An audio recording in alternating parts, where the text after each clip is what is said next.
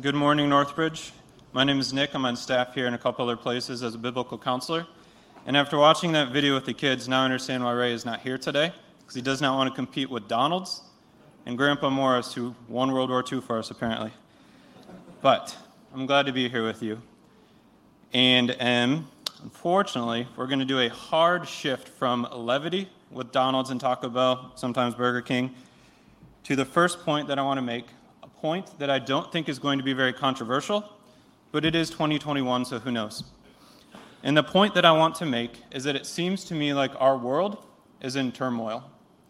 Now, I'm guessing there's probably three groups of people in here: people that readily agree, people that disagree, or people that kind of agree but just don't like thinking about it. So I'm going to give you three reasons to think about it. The first reason is that we are 18 months into a pandemic, and as a nation have become more and more divided. And unfortunately, I don't think that division has kept itself out of the church. But even in the church, we are divided over things like masks and mandates. Second, there's Afghanistan and everything that's shaping up with that lately. The last one is actually a line from an article that I read that I want to read for you. It says, Australia will need supervised quarantine for some time to come, most likely until 2023. I have four things I need to say about that one real quick. First, this article is not written by the Australian government. It was an article appealing to the Australian government for the supervised quarantine. Second, Australia, I know, is not America, although they do sound pretty similar. But I know that they are not the same. But they have plans, according to another article, to be building cabins for this quarantine that won't be finished until mid to late 2022. Third caveat, I understand cabins for supervised quarantine is not the same thing as concentration camps. They're high-density cabins, which, to be fair, are often used for camping. And I don't think you've got a great historic precedent for that kind of thing. But lastly, I want to reread the last phrase from that first line in the article. Most likely until 2023. So why am I saying this? It's not just to be a downer. It's actually not at all to be a downer, although I realize that's what it is.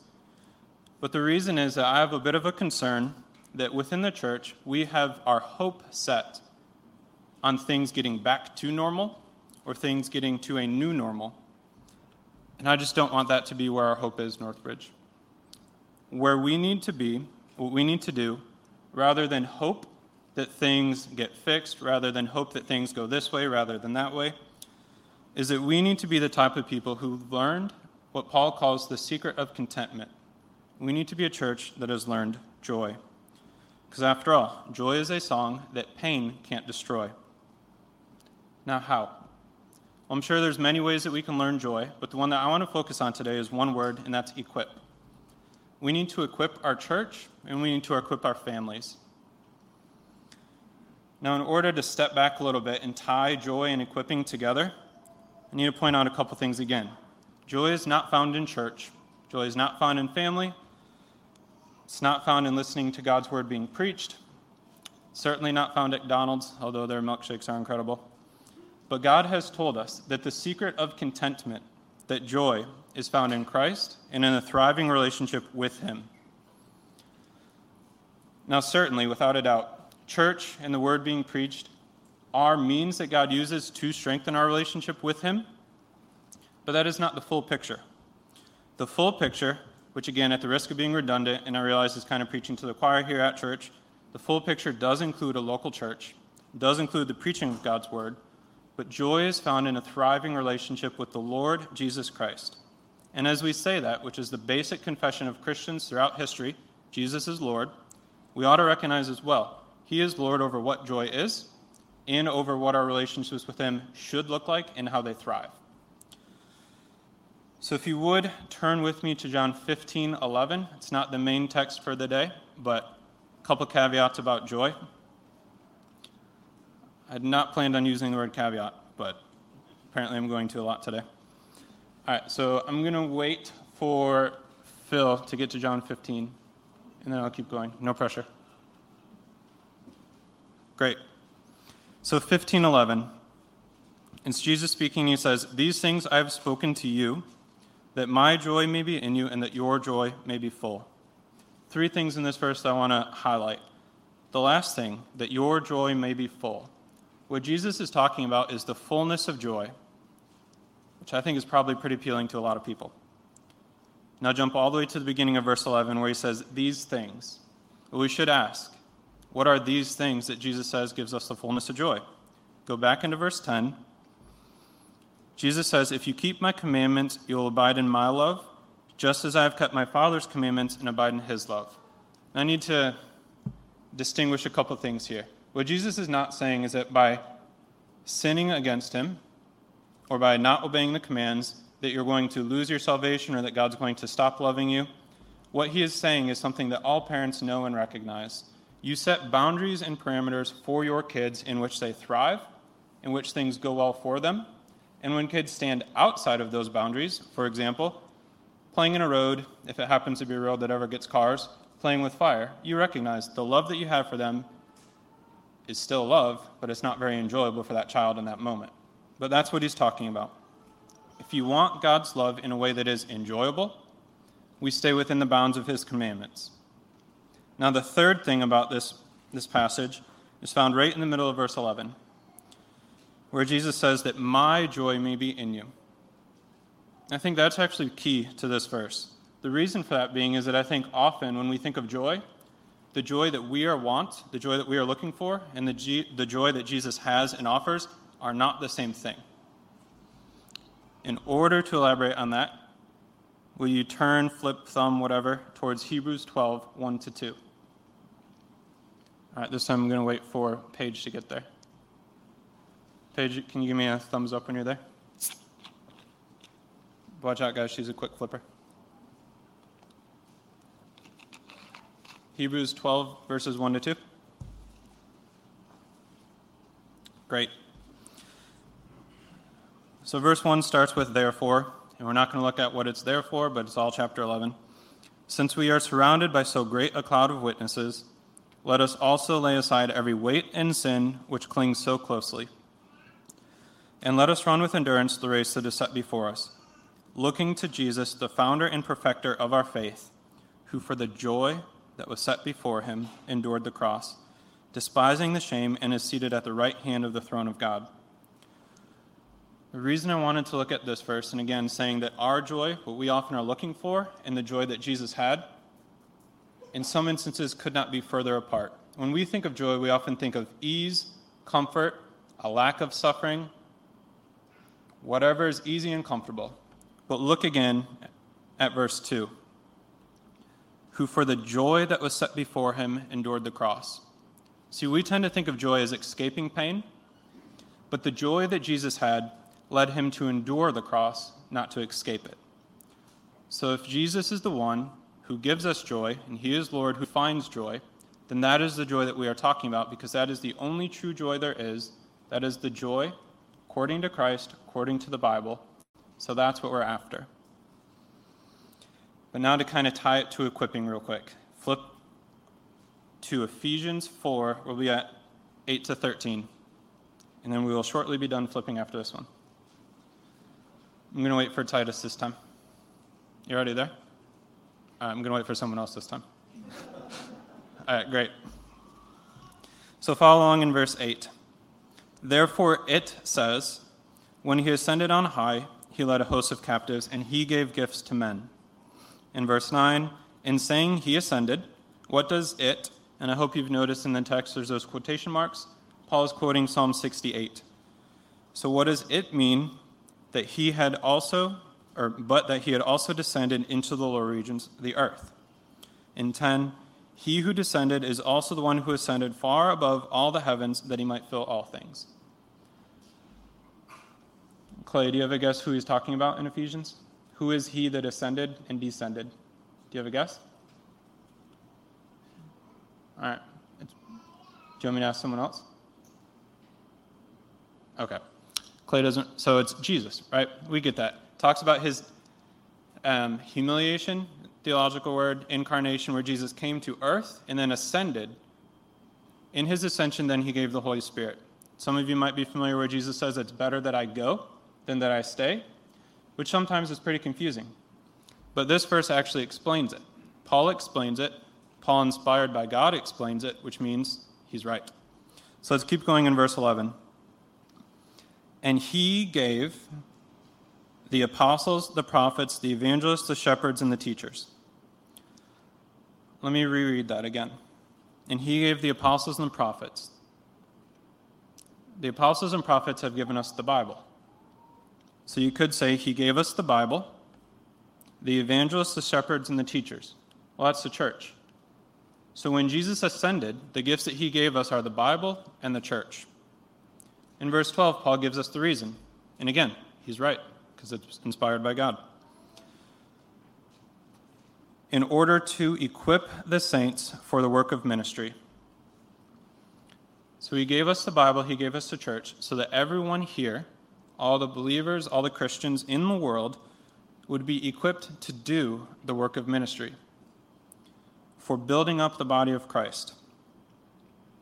Until, he tells us, until we all attain, in verse 13, to the unity of the faith and the knowledge of the Son of God, to mature manhood, to the measure of the stature of the fullness of Christ.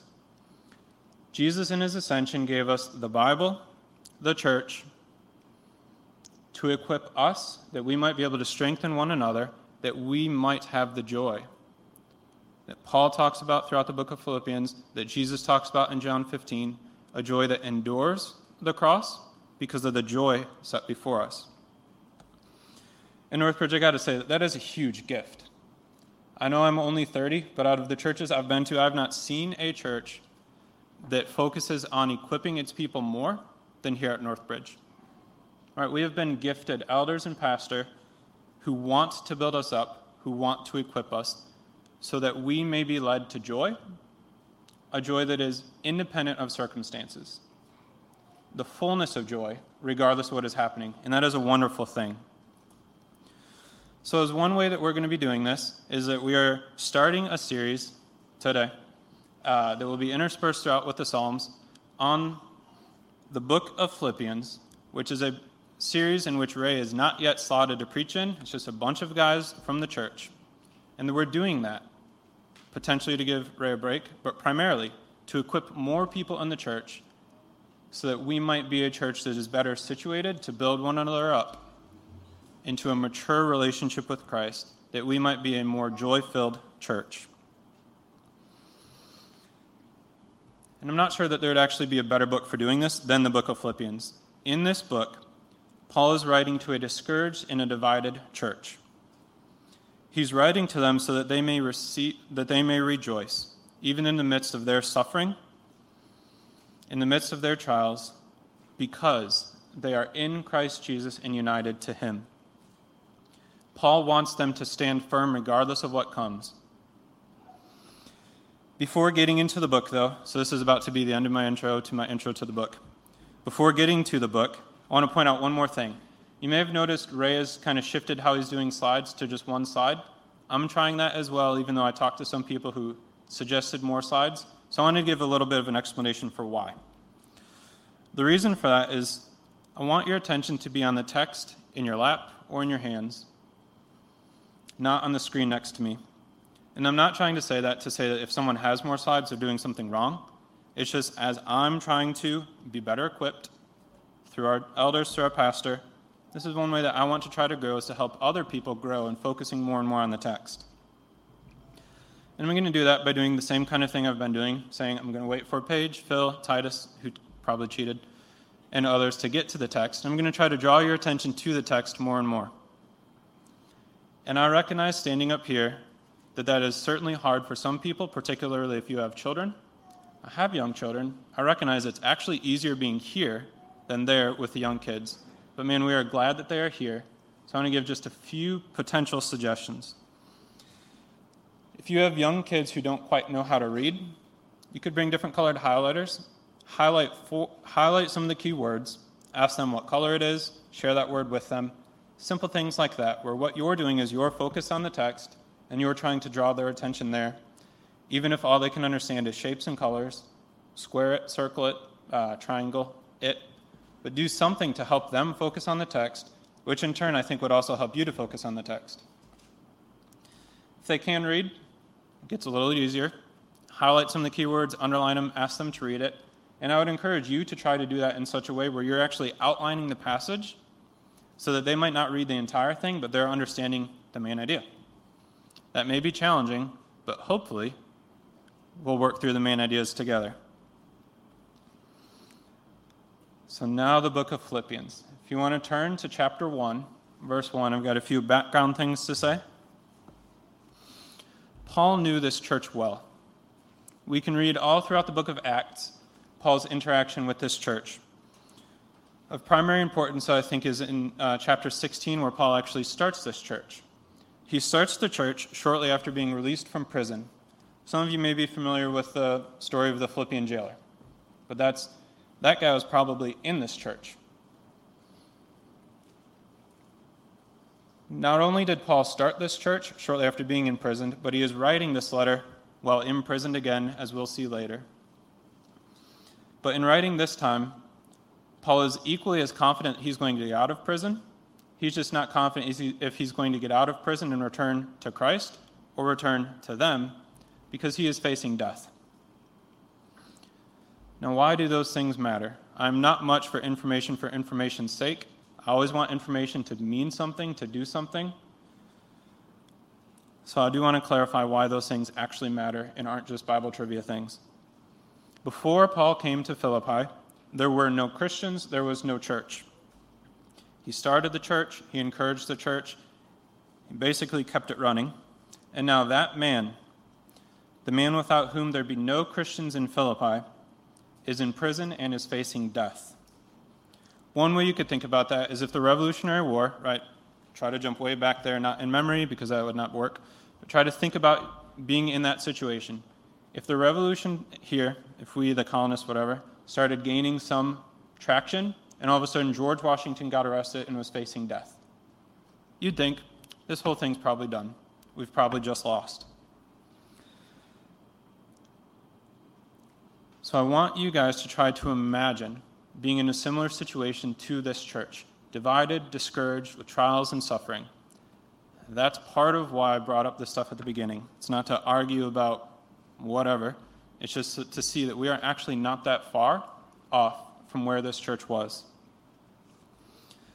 Imagine being in a room where all the air just got sucked out and no one knows what to do. Another way you could think about it is think back to 20 years ago yesterday. I don't think I even need to say what happened 20 years yesterday if you're over 25. But you might remember. Time seemed to stop, everything stopped, and we didn't know what to do. If you're like me in fifth grade, teacher leaves the room. A bunch of fifth graders in the room, probably not super smart, but we were too concerned to do anything dumb. We had no idea what was happening. The people that they would have looked to in this situation, the person, Paul, he's not there, he's imprisoned, but he does write them this letter. And this letter is what we call the book of Philippians, to encourage them. So I'm going to read verses 1 to 11, which is the passage for the day, and then we'll dive into it. So let me read it. Paul and Timothy, servants of Christ Jesus, to all the saints in Christ Jesus who are at Philippi, with the overseers and deacons. Grace to you and peace from God our Father and the Lord Jesus Christ. I thank my God in all my remembrance of you, always and in every prayer of mine for you all, making my prayer with joy, because of your partnership in the gospel from the first day until now. And I'm sure of this, that he who began a good work in you will bring it to completion at the day of Jesus Christ. It is right for me to feel this way about you all, because I hold you in my heart, for you are all partakers with me of grace, both in my imprisonment and in the defense and confirmation of the gospel. For God is my witness, how I yearn for you all with the affection of Christ Jesus. And it is my prayer that your love may abound more and more, with knowledge and all discernment, so that you may approve what is excellent, and so be pure and blameless for the day of Christ, filled with the fruit of righteousness that comes through Jesus Christ to the glory and praise of God. So as you're looking at this passage, I want you to notice that there's four pretty distinct points that Paul is making here. Unfortunately for us, it's not three, it's actually four. Now the first one is pretty easy, right? It's got a heading, kind of takes care of itself. The other three are a little bit more challenging, so I want to explain how I get them. For the purpose, again, of making it easier in the future to look at the Bible and kind of better be able to understand what's going on. The first reason that I think it's three things through verses 3 to 11 is that there's a similar pattern that takes place in a couple of verses. Look with me at verse 3. I thank my God in all my remembrance of you. Evelyn, who do you think I is in that sentence? Do you have a guess?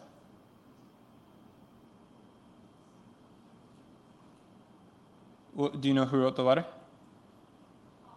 Yep, great job. So it's Paul, and then God, and then you. Right, and I think we understand you here is the Philippian church. It's not you there. It's those that are in the church in Philippi. Look then back at, or go down to verse 6. And I am sure of this, that he who began a good work in you, right, God is one that started that work. So it's again, Paul, God, the Philippians. And then in 9, it is my prayer that you are. So it's a similar pattern. Paul has this pattern where he's talking about him and his relationship with the Philippians, but it's always mediated by God in the middle. Another way we can get there is think about the word and, which starts verse 6 and verse 9. Hudson, can I ask you what part of speech and is? I realize this is church. I wouldn't have known until a couple years ago, to be fair. But do you know what part of speech and is, dude? Correct. Conjunction. Fanboys is also correct, but probably less meaningful to the rest of people. Do you know can you explain what a conjunction does? Fair enough. Bennett, do you want a chance? Correct. So look at verse 6, and we should ask, what phrases are being connected here? You basically have two options. What he says in verse 5, because of your partnership in the gospel from the first day until now, which is an explanation for why he's making his prayer with joy. So it could be that there's two reasons he's making his prayer with joy, because of their partnership and because he is confident that God, who began the good work in them, will bring it to completion. But I don't really think that makes sense. I think what makes far more sense is to say that Paul is thanking God for them in verse 3, and he is sure of something in verse 6, and in verse 9, he's praying something. So Paul's doing three things in this passage, all for the purpose of encouraging them. And the three things that we're going to see in this passage that Paul is doing is he is telling them what he has seen God do in verses 3 to 5, what he knows God will do in verses 6 to 8, and in 9 to 11, what he is praying God will do. So we're going to look at those each in turn. Before we do that, though, let's look at verses 1 and 2 because they're still in the Bible and they're still important, still a part of our passage. But 1 and 2 is Paul saying who the letter is to and from. So I'll go back up to verse 1. Paul and Timothy, servants of Christ Jesus, to all the saints in Christ Jesus who are at Philippi with the overseers and deacons. Grace to you and peace from God our Father and the Lord Jesus Christ. All right, so it's from Paul and Timothy. It's not an unusual greeting in his day, although like all things, Paul orients it towards God. But he writes to all the saints in Christ Jesus who are at Philippi. Right? And I think sometimes we tend to think of saints as a separate group of Christian, but elsewhere throughout the Bible, it is clarified. The saints are all those who call on the name of Jesus. The saints in the Bible are just Christians. Christians are saints. Saints in the Bible are Christians. So it's written to all of them. It's not written to a select group. It's not written to just the small group leaders, for example, at the church. It's written to the entire church. But listen to the last phrase in verse 1, with the overseers and deacons. He is writing to a church. He is not writing to a loose group of Christians who have a shared faith only. He is writing to a group of Christians who have a shared faith and who belong to the same body. It reminds me of a meme, which I think is probably appropriate to quote, that I've seen. That says, saying you belong to the universal church and so don't need to go to a local church is similar to saying, I belong to a universal gym, I have no need to go to an actual gym. That may be the case, but in either case, it's not going to help. We need to actually participate in a local church. But that is who Paul is writing to, the church at Philippi. So let's go then to 3 and 5, where Paul is saying what he has seen God do. And remember, he's writing this to encourage them. I thank my God in all my remembrance of you, always and in every prayer of mine for you all, making my prayer with joy, because of your partnership in the gospel from the first day until now. So go back up to 3, and again, we see that pattern, right? I thank my God in all my remembrance of you. It's again about his relationship to the Philippians, to those in the church, but that relationship is always viewed by Paul through the lens of what God is doing, who God is. And I'm going to say that every single time, because that's really important and we need to get that. So Paul is thanking God for them, and he tells us when. So let's keep going in verse 3. In all my remembrance of you, always and in every prayer of mine for you all. And then he tells us how. Making my prayer with joy.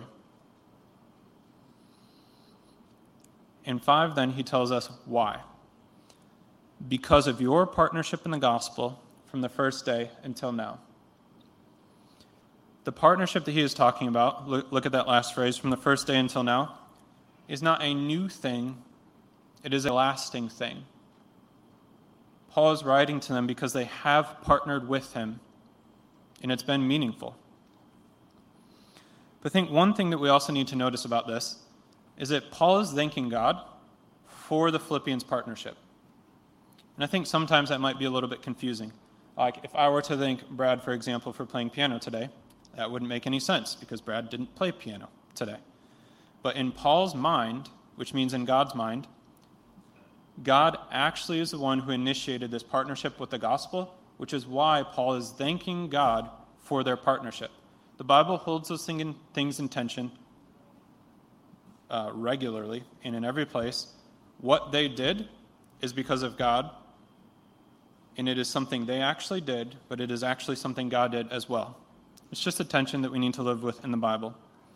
But Paul is thanking them, Paul is thanking God because God has partnered them, that church, with him in the gospel. So that's the first thing that we see here. Let's move then to 6 through 8. I'm going to read it again. And I am sure of this, that he who began a good work in you will bring it to completion at the day of Jesus Christ. It is right for me to feel this way about you all, because I hold you in my heart, for you are all partakers with me of grace, both in my imprisonment and in the defense and confirmation of the gospel. For God is my witness, how I yearn for you all with the affection of Christ Jesus. So this is Paul encouraging them by what he knows God will do. And what he knows God will do is that he, God, who began a good work in you, he will bring it to completion at the day of Jesus Christ. Paul knows that God will preserve them. God will keep them. Now, is it right for Paul to feel this way? I have no idea if that question was in your mind, but apparently Paul anticipated it. So let's go to verse 7. He says, it is right for me to feel this way about you all. And then he gives us his reasons. And unfortunately, he does not say, because I'm Reformed, because I'm a Calvinist. Doesn't say those kinds of things, although this is certainly one of the things that we would look to and say this is why when God starts a new life in somebody, that life is already eternal and will continue into eternity. But that's not what he says, even if I wish that's what it was. But what he says in verse 7 is, because I hold you in my heart, for you are all partakers with me of grace. So what does that phrase mean, partakers with me of grace? Well, it's kind of similar to partners in the gospel. But what he is saying is that because of their shared faith in Christ, they share in the grace that comes through faith in Christ, right? This idea is all throughout the Bible and is really important. It's the idea of our union with Christ. You may have noticed sometimes in the Bible they talk about, God will say that we are seated in heaven with Christ, or we've died with Christ, or we've been crucified with Christ, that's because not that we are actually physically seated in heaven right now. I don't think I need to defend that point. But it's because through our faith in Christ, we are united to him who is seated in heaven. So it's because of that union that all these things that are true about Christ are true of us, which also means that it's true of one another. Because we are united to Christ, we have a unity together. And that unity does not come from our political leanings. It doesn't come from our culture. It doesn't come from whatever nationality we may be. That unity comes from the shared faith in Christ. And that is what Paul is talking about here. He holds them in his heart because they are partakers with him of grace. He goes on to continue in verse 7, giving two examples of that, or two outcomes of that, two things that their shared faith has led to. He says, both in my imprisonment and in the defense and confirmation of the gospel. He goes on then in verse 8, even more emphatically, which is really hard for me to do. I probably won't, but I'll try. He says, for God is my witness, how I yearn for you all with the affection of Christ Jesus. Now, you may not be able to feel the comfort and affection, but if you're following along, I hope you can see it in the text. He cares about these people, and he cares about them deeply. And it is because of that that he is confident God will preserve them. Now, I'm reading out of the ESV, but real quick, does anyone have a different translation by chance? Thank you. So besides the NSV and ESV, besides the NIV and the ESV, every other one I looked at, which I forgot the NIV, but does not use the word feel, it uses the word think. And I do not like appealing to Greek very much, but every lexicon I looked at says that this word feel is to think deeply or ponder carefully. And I have no idea why the ESV translates it feel, but I do think that's important for us to know because in our culture, feeling and thinking deeply are incredibly removed. And I think it's important to know that Paul is not just saying, because I feel warmly about you, I'm confident that God will preserve you. He's actually thinking, and he understands their union with Christ and the implications that that has, knowing that Christ is already in heaven, and if they are united to him, they will make it there with him. But it's not just a feeling. It is a very thoughtful thing that Paul is doing, and that's why he has the confidence. So in verses 6 to 8, what Paul is doing is he's encouraging them again by reminding them of what he knows God will do, which is preserve them.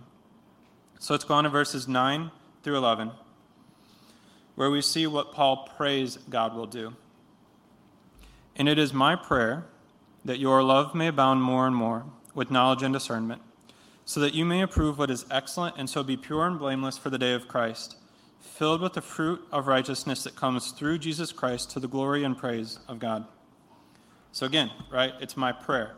Prayer is to God, so it's again that Godward orientation. But what is his prayer?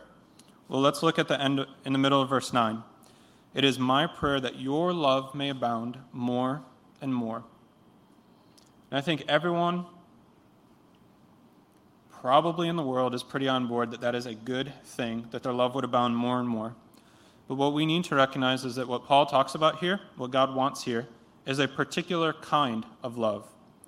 Love that comes, at the end of verse 9, with knowledge and all discernment. What this means is it is a love that knows things and actually discerns or discriminates between what is good and what is bad. He even goes on in verse 10 to say, so that you may approve what is excellent. Now this is kind of a weird thing. Love that discerns, love that decides and discriminates between good and bad. But I think on some level, we all kind of grasp this, right? Easiest example I can think of. If you knew someone, a good friend that you cared about, who casually mentioned that they wanted to just try meth sometime, it'd be pretty easy to say, I know that's a bad idea.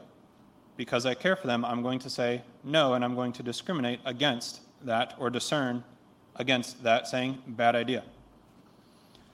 Where I think, though, that we go wrong a little bit, particularly in our culture, when he says so that you may approve what is excellent, as Christians we ought to understand and have no shame, or discomfort in recognizing it is God who decides what is excellent. Think back to John 15 and those boundaries where he talks about if you obey my commands, you'll abide in my love. That's what we ought to want for people. We ought to recognize and understand when God says, don't do these things, we don't need to feel bad and a bit ashamed in telling people that. We actually can just care for them knowing that that is a mature love that has knowledge and discernment. And it is actually not loving to just let people do what they want, even at their own expense or at the expense of others. Although I think, to be fair, you could say it is loving. It's just loving yourself at the expense of other people and your comfort, but that is not a Christian thing to do. And that is what Paul is advocating against here. He wants a love with knowledge and all discernment so they can approve what is excellent, not so they can approve whatever that person wants to approve, but so they can approve what is excellent as God defines excellent. He then gives us another reason in verse 10. And so be pure and blameless for the day of Christ. In 11 then, some translations put it with being filled with the fruit of righteousness that comes through Jesus Christ to the glory and praise of God. If you've been around church or you're familiar with the Bible, you understand that it uses the metaphor of root and fruit quite a bit. If you're over 5, you probably understand what roots and fruits are.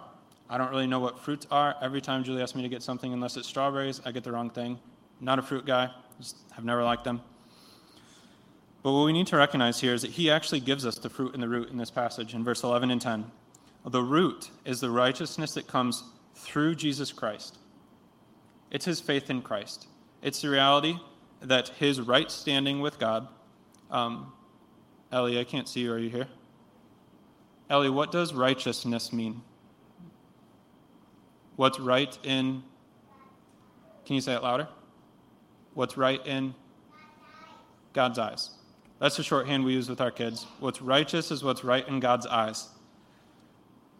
What Paul is talking about here is being right in God's eyes. This root is not based on our own actions, our own merit. It's based on the merit of another, and that person is Jesus Christ. And he's saying that is the root, which leads to the fruit, back at the end of verse 10, of being pure and blameless on the day of Christ. So that is what he is praying for. Paul is praying that God would purify them, that they may be pure and blameless for the day of Christ, and that all of these things are to the glory and praise of God. So in writing to this church, what we have seen is that Paul encourages them by telling them that God has made them partners with him in the gospel, 1, 2, that God will preserve them, and 3, that Paul is praying for them that God would purify them, that they may be pure and blameless on the day of Christ. So that is the text. Can somebody tell me our Dig and Discover Bible principles? What is the principle that recognizes the Bible is written for us, but not to us? It was written to someone else. So you got to go from the Bible to them, then to us. Titus, you can just yell it. Traveling instructions. Correct. So we do need to kind of make that hard shift. That was all just about the text, about the Philippians, but what does that mean for us here at Northbridge today? Well, Northbridge, what that means is that we should take heart and be joyful. 1, because God has made us partners with the gospel. 2, because God will preserve us. And 3, because God will purify us for his own praise and glory. Now, against everything in my nature, I want to try to get a little bit more specific. What that means is that we ought to be people who are encouraged by these 3 things. God, after all, wrote to encourage that people by these things. We should be encouraged by them, but we can also say we should also try to encourage one another in these 3 ways. So who are those that have partnered with you in the gospel? Thank God for them, and let them know that you thank God for them. Joel, Rick, Phil, Cody, and Josiah. I think I'm not missing anyone. But those are some of the guys that are part of this series in Philippians. And I thank God that we get to partner together in the gospel. All the parents in the room who are seeking to raise their kids, I thank God that we get to partner together in the gospel. I thank God for you. I'm sure there's more that I could say. But church, we can thank God for our elders. We can thank God for our small group leaders. We can thank God for close friends in our lives who encourage us in gospel living and in gospel work. I want to step back for a moment here and say I recognize there may be some people who in saying these things kind of have one of two responses. One might be to get a little discouraged and saying, I wish someone would thank me. Another response could be, I'm not sure who I might thank. Well, if you're kind of on one of those sides, I've got a few thoughts for you that this passage might mean for you, or rather, what God might be wanting you to do based on this passage. And that might be that God wants you to, for one, become a partner in the gospel, believe the gospel, be united to Christ by faith, so then that you can be a partaker of grace and a partner in the gospel. For some, it might mean getting into the fray of gospel ministry. You could lead a small group. You can ask how you can be more helpful in a small group, what you might do to help with some of the things that the small group leader is doing. You could join a small group. But if that is you, then I'm convinced one of the things that God would have for you this morning is to be more focused on building his kingdom that will last forever than building into things that are temporal and will one day be gone. In saying these things, though, I recognize there's also a bit of a weird tension here that I alluded to earlier. I'm using you a lot, talking about you. But if we think about it, isn't that a bit of our problem, that we think about us too much? But that flows perfectly into the second point, that it is God who will keep us. Even when we are faithless, he remains faithful, for he cannot deny himself. And if you are in Christ, then you are his. And what you do, who you are, says things about God, and he is faithful and cannot deny himself. But it is about his faithfulness far more than it is about ours. See, if we think about the different things that the Bible calls us to, which it does actually call us to, it really does, there is a tension. Those things are too big for us. They're too grand for us. We are not the type of people who can make a kingdom that will last forever. We are not the type of people that can bring dead sinners to life. We are barely the type of people that can control ourselves half the time. But that is what is so great about this second point. The question is not, are you going to persevere? The question is, can God preserve you? And we have to say with a resounding yes, he can. Here are a few examples of that. Perhaps you are nervous about COVID and whatever variant we're on now. The question isn't, can you keep yourself safe? The question is, can God preserve you against disease?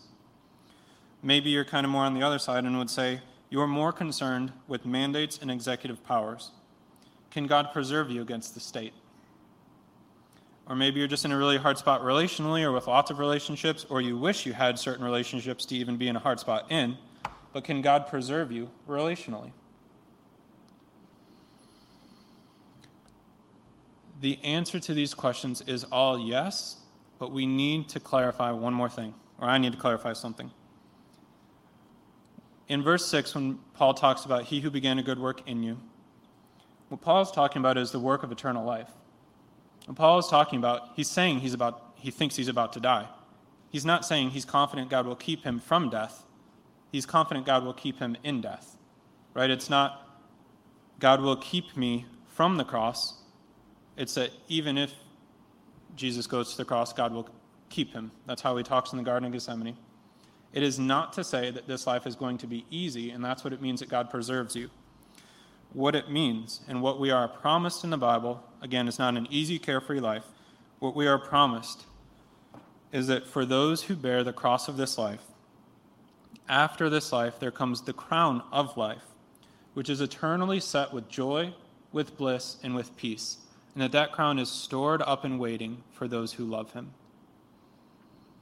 Lastly, we can pray for one another and pray with one another that our love would abound more and more, and that our love would be shaped by God's word and a genuine love for people that wants to approve what is excellent with them. So I'm going to pray that for us right now. Father, I want to thank you for your word.